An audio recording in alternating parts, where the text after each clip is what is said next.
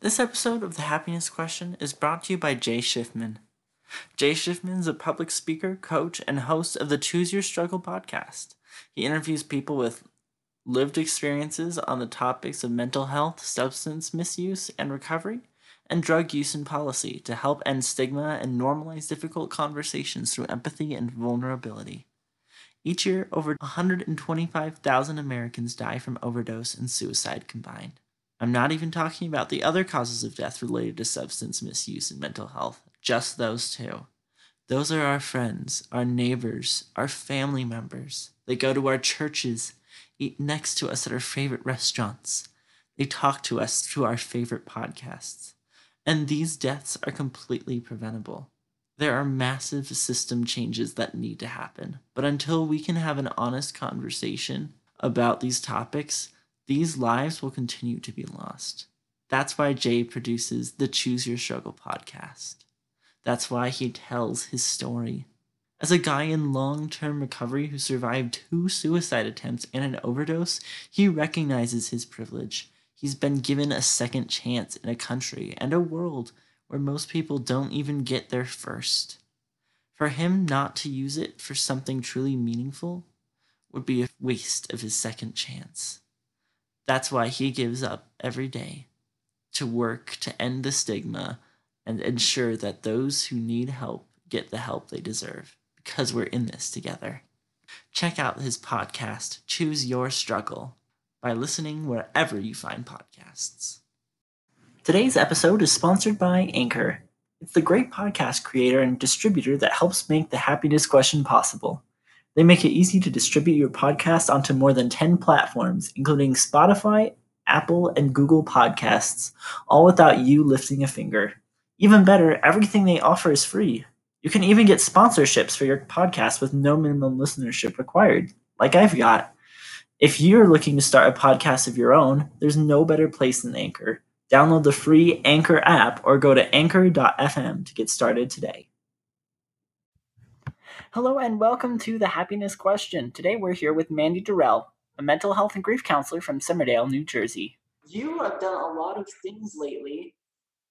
Um, you're kind of all over the place. I saw that you're an English professor, among other things. We're doing mental health now, which is really cool. How did you get into that? So I used to teach, I'm a librarian at a school.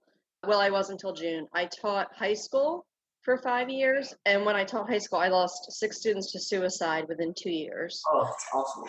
Yeah, so it got really losing one person to suicide is, is horrible, but losing people over and over again it's just exhausting. And you feel defeated, so you you of course have to do something about it. When something really bad happens over and over again, you then take action. So I joined an organization called Spread the Love Foundation, and Spread the Love Foundation was formed by one of the parents whose daughter did complete suicide. And they trained me in something called mental health first aid. So, mental health first aid, there's an adult version, there's a youth version, there's a geriatric version, a college student version. I was trained in the youth version, and youth is considered ages 10 to 24. And that is because your prefrontal cortex is not fully developed until age 25. So getting trained in that allowed me to train other people. And what it does is it teaches people without psych degrees or without who are not professionals in the mental health mm-hmm. field to help someone who's having suicidal ideation. And today, I want to say I've trained about 300 people. So all of those people have been able to help different kids that they've worked with. And the goal for me is to get every teacher trained in New Jersey there's a bill that Spread the Love has put forward with the state as of a year ago. There's been no action on that bill, but I would love to see it pass. Because if teachers can work with kids and get them help more quickly, then we won't have to lose any more kids to suicide. So it was really spurred by, you know, waking up one day and finding out a student is gone is one thing, and then waking up and not knowing which student you're going to lose next is another. Yeah, I think that would really help having teachers trained in that. Teachers are somebody that we really look up to and trust, and having somebody that knows exactly how to help would be amazing. Yeah, yeah. And kids don't tell adults anything, and that's just because they don't. And I have accepted I've accepted that. So Um, also training kids in another suicide prevention program called QPR, teaching kids that you have to tell an adult if something's wrong with a friend. Yeah.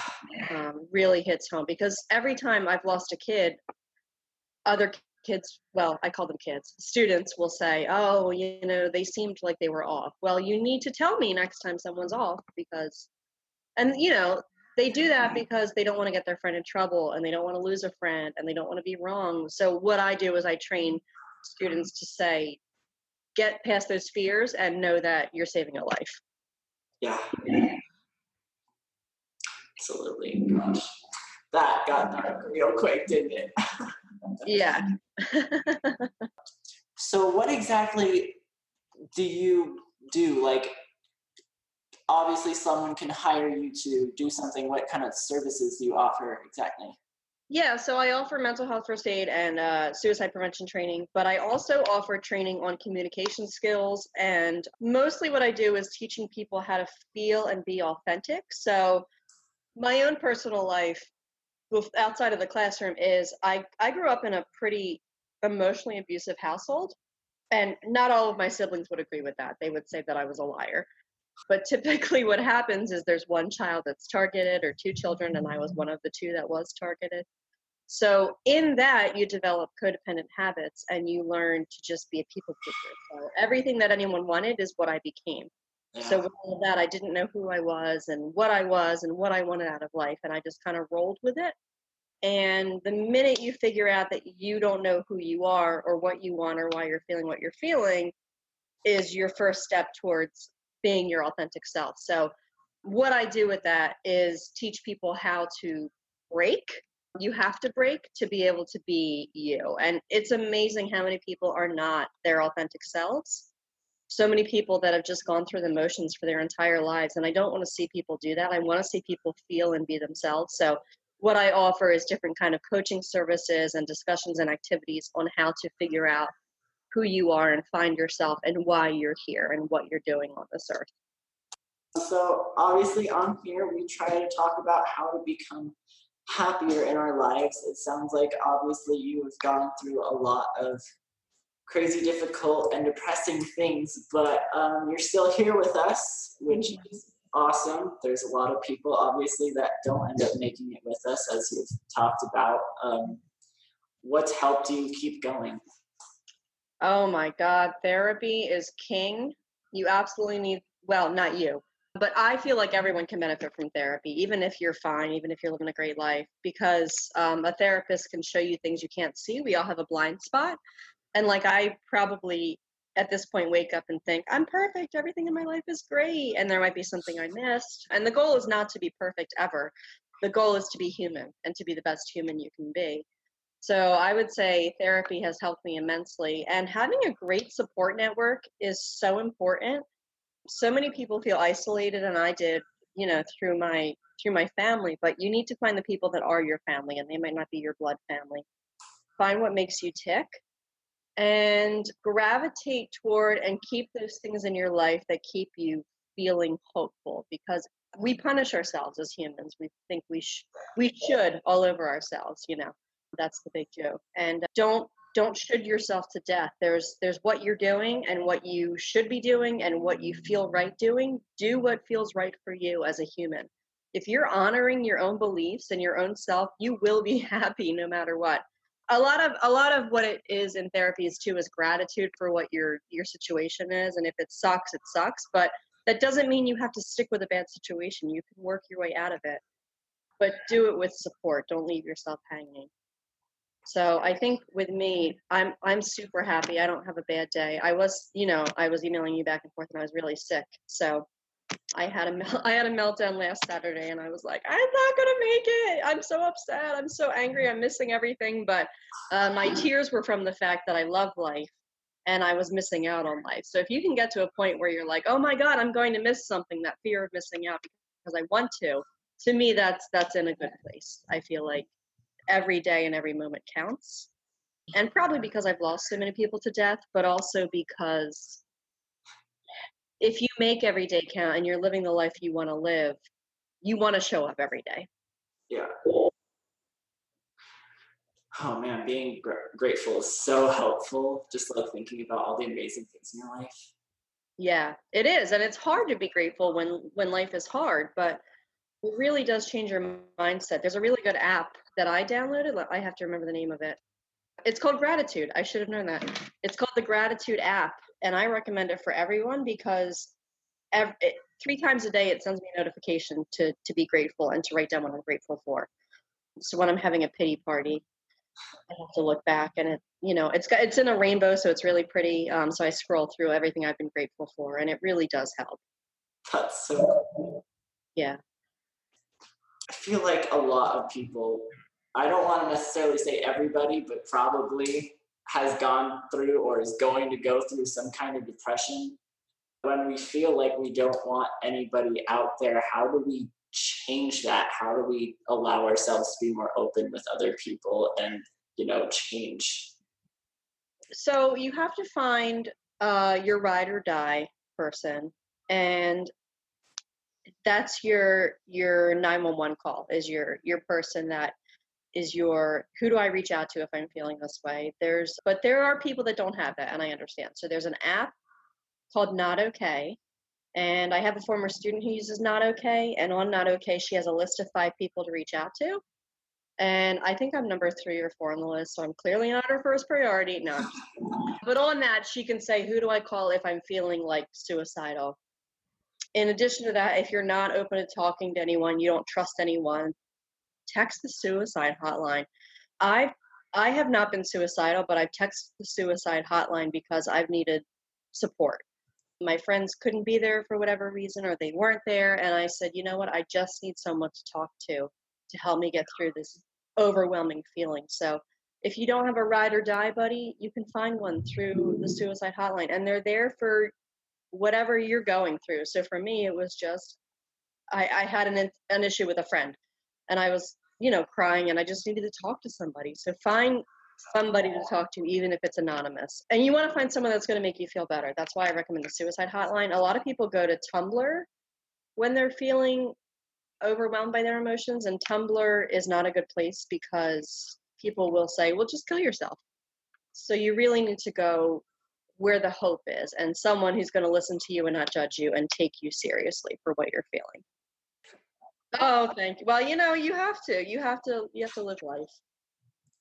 I, I like to joke that I'm Debbie Downer because I'm like, oh my God, feline AIDS is the number one killer of domestic cats. But if I don't joke about it, then yeah. Do you have anything specifically you feel like you need to talk about right now? Well, I guess I'll, I'll give an example of maybe a recent issue I had and just how you get through it, if that works. Sure. So I have I have three brothers and one sister, uh, which is a huge family. And like I said, my siblings would, if you sat us all on a therapy couch, we would all have a different story about how how we were raised. Yeah. Well, my one brother and I would say it was horrible, and my other brother and my sister would say it was amazing. And I guess it's just the way families go. But my my younger brother had a baby in June, and I thought to myself, middle of June, I said, you know what? I wonder if he had the baby. I'm going to text him and I'm going to say, when's your wife's due date? Did she have the baby? And he texted me back a picture and he said, Corey was born on June 7th. He weighed such and such pounds. And I said, Oh my God, you should have texted me. And he said, Well, you know, we weren't really texting anybody. And I said, Well, when can I come meet the baby? And he goes, Well, we're not, we're not really taking visitors right now. And I said, Well, what's the gender identity of the baby? And he said, Well, he's a boy. And I said, Well, let me know when I can come visit. He goes, Yeah, probably not for a few months. And I went, Okay, that's weird. So I, I looked up, you know, I stalked my family on Facebook, and all my other siblings had been able to meet my nephew. And so I figured out that he just he didn't want me associated with his family anymore based on other things that had happened. So I could have done two things with that. I could have had a meltdown and desperately tried to reach out with to him and get him to to I guess let me be in his life and I I chose to not do that. So I learned from therapy and a lot of a lot of work over the years that, you know, people are either I heard a really good quote a few months ago and it said you are always evil in someone's story. So I said, okay, in my brother's eyes, I'm not the person he wants me to be. He's not going to accept me for who I am, the life I live, the world I live in, and I can't change that. So not only is it gratitude, is also acceptance, and that acceptance comes in. It goes back to what I said earlier. Who is your family? So I might never have a relationship with his kids, but I have relationships with other people's kids, and I'm friends with other people, and other people love me for who I am. So it becomes that battle of like where should i be? I should be with my brother. I should be there for his baby.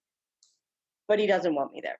So i'm going to be there for the other people that do want me. So it's living in reality. It's it's acceptance and it's knowing what you can control versus what you can't control. And i can't control other people but i can control the choices that i make. It's so hard to have to deal with that and just accept it but that's the only way we can move on and be happy, right? Mm-hmm. Yeah, and I, I thought, you know, what are these kids going to think of me? And I said, you know what? It doesn't matter. They're not my kids. Because I know that I, for sure, eighth grade, I mean, middle school's always seems to be hard for everybody, but going through depression that way was really bad. Like, I just felt like there was nobody there, and I had to go through therapy and everything on my own. Yeah. And I mean, it really wasn't until we physically moved away to a different state that I was able to move on. Because I, which is, I don't know how to feel about that. I'm glad that I did move on.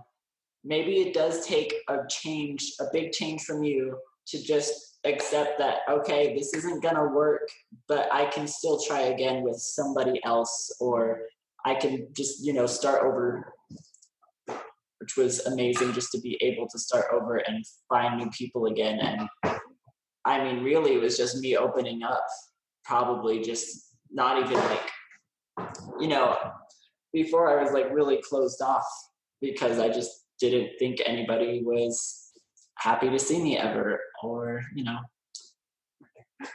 one more. And it's hard, but just realizing that not everyone hates you and that now that you don't have to worry about you know how everyone thinks of you because no one knows who you are in that new place was really nice. I mean obviously everyone can't just move physically but if we move our mentality perhaps then we'll be able to do a little bit better with ourselves and just gradually move on from there Absolutely. And I, you know, I don't know, were you in the same school with the same people from kindergarten on?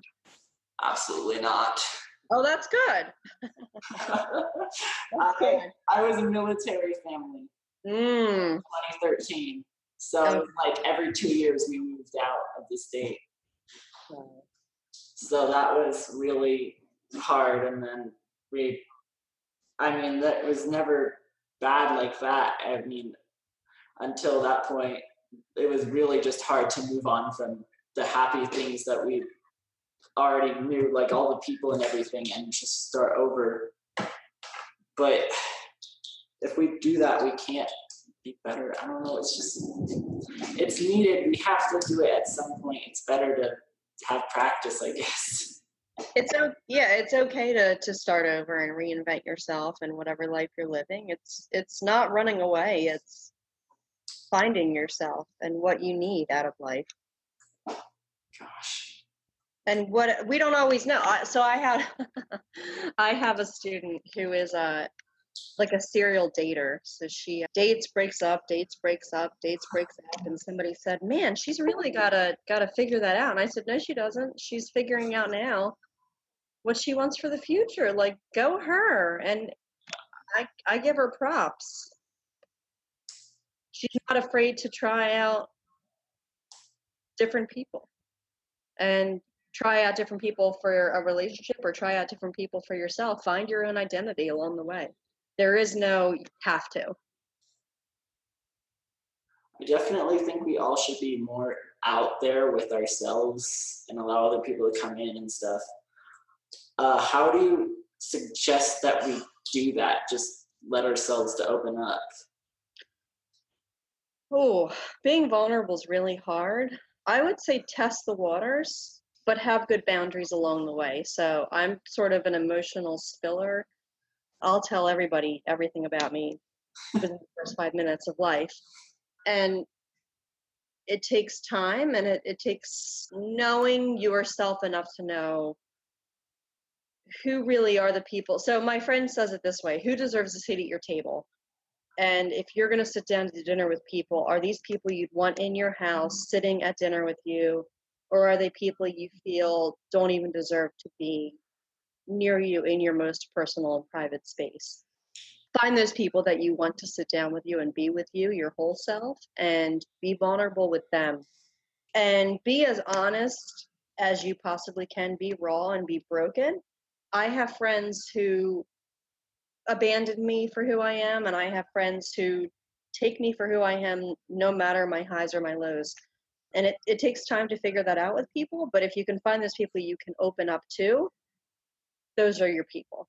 So find your your vulnerability tribe. Uh, how does someone cope with suicide? With someone they've lost to suicide? Yeah. Okay, so there's a few things definitely grief counseling. It takes a long time to get over the loss of a loved one, especially a family member. I've never lost a family member to suicide, but it, it takes years. Grief counseling is very, very important. Knowing that your grief is normal is okay. So when you're grieving, you're going to be super weird. I lost a friend to stage four breast cancer, and there there were days when I would get up and I'd blow dry my hair, and, and then I'd throw myself on the bathroom floor and cry Um, and then I'd go to work.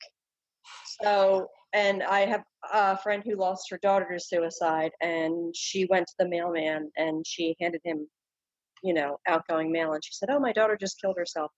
So you're going to be weird, and you're going to do things that make others react. And grief counseling allows you to have the support to know that that's okay. There is no timeline for grief. It can take three months, it can take five years, but having that counseling is key if you've lost someone to suicide and you saw the suicide or you saw them after the suicide, I would recommend EMDR therapy, which stands for eye movement desensitory representation. That might be wrong. And that is therapy that allows you not to physically see it anymore. So it literally takes that vision away from you. I would highly recommend that for any traumatic event. There are also boundaries with suicide of how much you want to talk about it and how much you want other people to talk about it. And when you're kind of moving out of your grief, set those boundaries with people because they don't always know what you need or what you want. Suicide is very awkward for people and they they want to support you but they don't know how and it's it's kind of the responsibility of the person who lost someone to suicide to tell them if they don't they're going to end up being disappointed so I my same friend who who lost her daughter to suicide, I would tell her every time someone near me completed suicide, and she she called me and she said, "I can't. Please don't tell me about any more suicides ever." And I said, "Okay, that's a great boundary. I appreciate that." So, grief counseling boundaries, EMDR. If you were witness to the trauma, just taking care of yourself is the most important thing you can do, and the other thing that will happen is a year or two might go by and people will say, oh, they must be over it. You might not be over it. You might still be grieving. So you really need to find a support network that can be there for you, even if it's been a year, two years, or longer, to let you just talk about it. And, you know, people want you to move on because they want to move on. That's normal, but the grieving process is kind of all over the place. And uh, if you can find someone who understands that, you'll be you'll feel more validated. Man, we keep talking about moving on and acceptance like it's easy. I don't yeah. know how we would talk about like how that process even works. I mean, obviously, it's probably different for everybody. The only beautiful thing, well, not the only, but the thing I found beautiful about grief was that everyone, it's a, it's a universal emotion. So I was very grateful when I lost my friend to breast cancer to feel something that brings everyone together. I don't expect everyone to go that deep with it, but knowing that you're not alone in that feeling, that other people have felt it, definitely helps. It's, it's definitely consistency too. I would say with happiness, you know, you need to live a consistent life. So it's not like trying to think what a good example is. Find what works for you. There's there's what I call it as a toolbox. So for me, my toolbox is yoga, it's eating healthy, it's staying away from alcohol, it's I don't do drugs, but if people do drugs, don't do many drugs. I guess is a good is a good piece of advice. No, it's, it's know who your people are and fall into your routine. So you're allowed to break your routine, but breaking your routine often is going to break you down emotionally. So, and that's true for anyone with any issue. So if I'm going out partying every night, a week later, I'm probably going to have a meltdown because I haven't been taking care of myself. So figure out what your routine is, figure out what you need to take care of yourself, and stick with it every single day. It's not, people don't want to be stuck in a routine. Like, I don't want to go to bed at 11 o'clock every night. I want to go out, but I can't always do that. I have to make sure that I'm doing things to take care of myself so I can indulge later. But that helps me stay mentally healthy besides our gratitude, which is huge, what else can we do to find happiness? Find what makes us happy. So you you have to try new things. You have to be willing to take risks. From the 34 year old perspective, I left teaching in June and I said, you know what, I'm quitting. I don't want to do this anymore. And so many coworkers thought I was crazy because teaching is a very stable job be unstable in that way. That's when you want to break your whole routine. So your whole routine, keep it until you need to shatter it to pieces. So be willing to guess, be willing to take leaps, be willing to say, I don't know if it'll work out. Maybe it will, maybe it won't. Um, I have a very good friend, and we all our conversations always somehow include maybe it'll be great, maybe it'll suck. I don't know. Be willing to not know what's going on. That's how you find happiness because if you're not sure you're in a really good place. I don't know what my life looks like in five years. I have no clue. But i don't see that as a bad thing a lot of people have their whole life set out i'm doing step a then step b then step c and then i'm doing this i don't know i don't have it all together so being willing to not have it all together helps you say to yourself, okay, this is what I need. This is what makes me feel good. Okay, this feels bad. This feels great. I don't like this. Take risks. And I love that about the, the younger generation, I'm going to call them, because anybody under my age is willing to take so many risks and sleep on couches for six months if they need to and eat ramen noodles for six mm-hmm. months, but then they end up being millionaires or whatever. they, they, saved on food. huh? all the money they saved on food. Yeah, yeah. I don't have money or food. No, I'm just kidding. I. But you have to take risks and be willing to try new things, even if you're not sure about them. I've never been sure about anything in my life, and it's all worked out. Probably. Yeah. We'll see. Or we won't. When you're doing these uh, sessions, is this like in an actual office? Are you like going to people's locations? How how do you do this? So I um, I'm very good friends with my yoga studio owner, and I use the studio. So I actually clean for her in exchange for free yoga. So we meet at the yoga studio, and I'm a big floor sitter. So I don't really like chairs, and I don't really like the formality of sitting face to face in a chair on a couch. So we sit on the floor on blankets or pillows.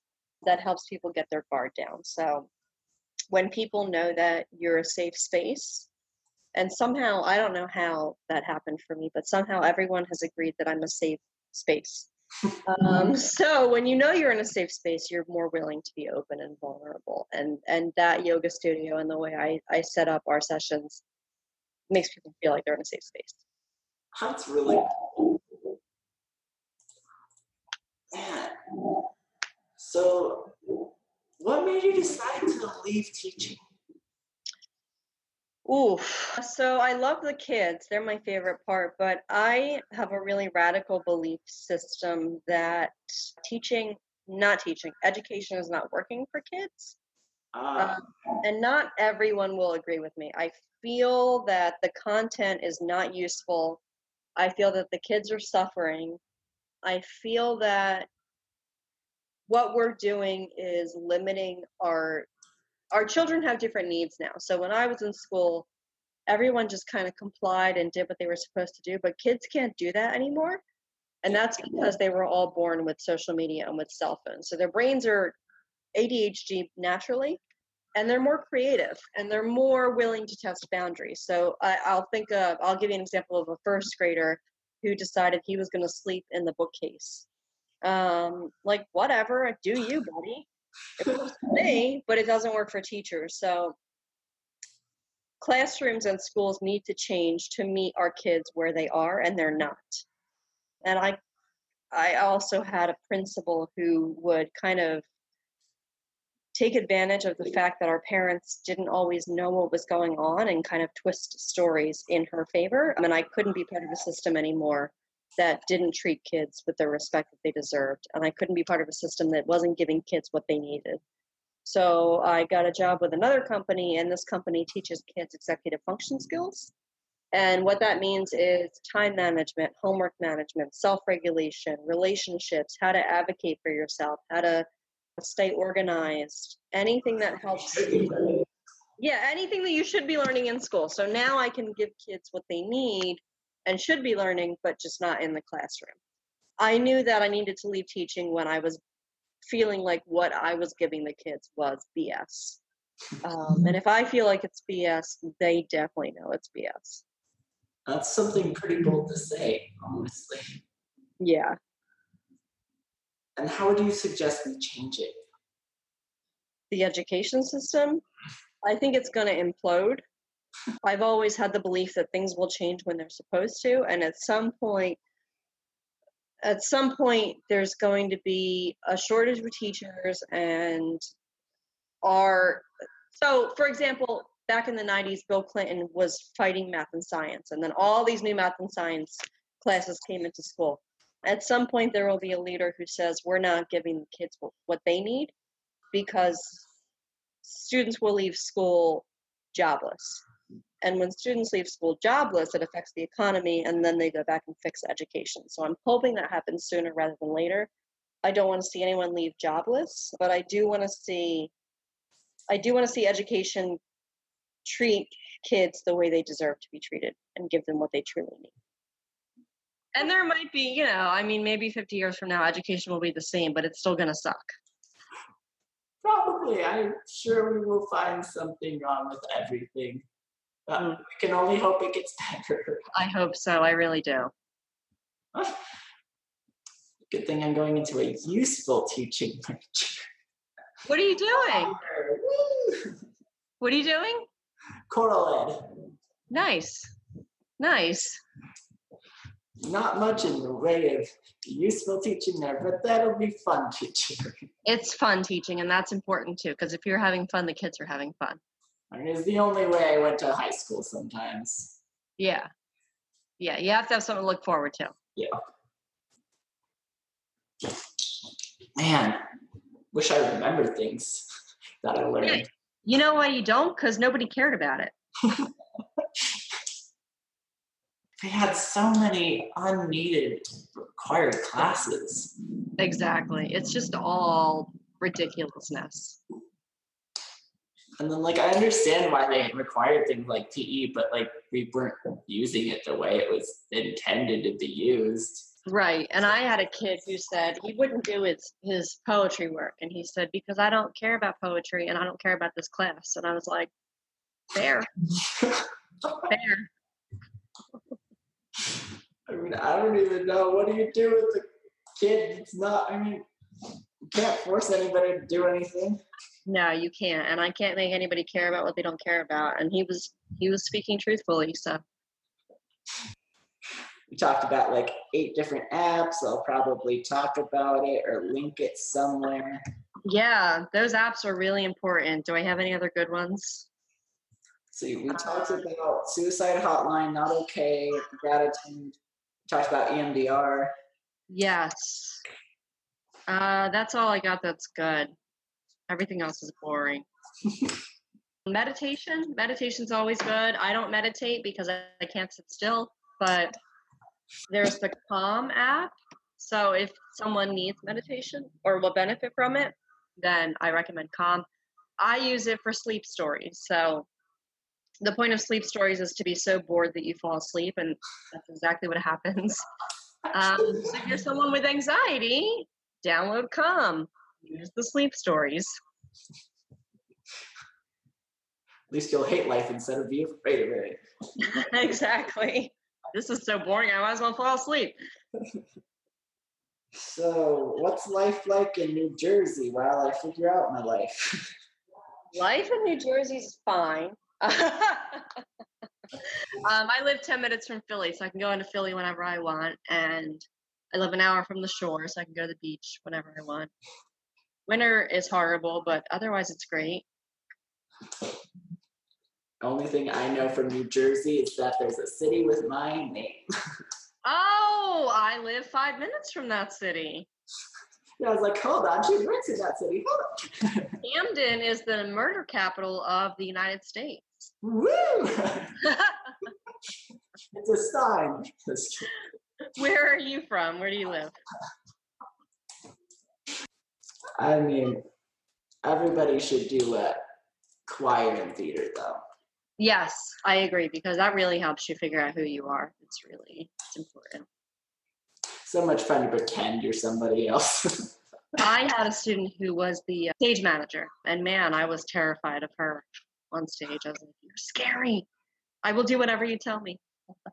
This is true of all stage managers. I'm like, I don't know, just don't hit me, don't kill me. I will find a quote. How about that? Okay, well, I like this one. It says, uh, folks are usually about as happy as they make their minds up to be. So at the end of the day, it's really up to you to choose happiness. Well, Mandy, thanks for coming on the show today. I hope you have a great night. You can find more of Mandy Durrell by going to her website at yourzenself.com. Again, that's yourzenself.com. Remember, if you like the show, make sure to give us a review on Apple Podcasts, subscribe to the show wherever you listen, and share today's episode with a friend to help us reach as many people as possible with our positive and uplifting messages. And new this episode, you can find the show notes for today's episode by going to bit.ly slash Mandy Notes. Again, bit.ly slash Mandy Notes. And that will include links to all the apps and other things we mentioned in the episode. And of course, don't forget to listen to today's special secret silly song, Cockapoo. You'll love it. This is Camden signing off for now. Good night.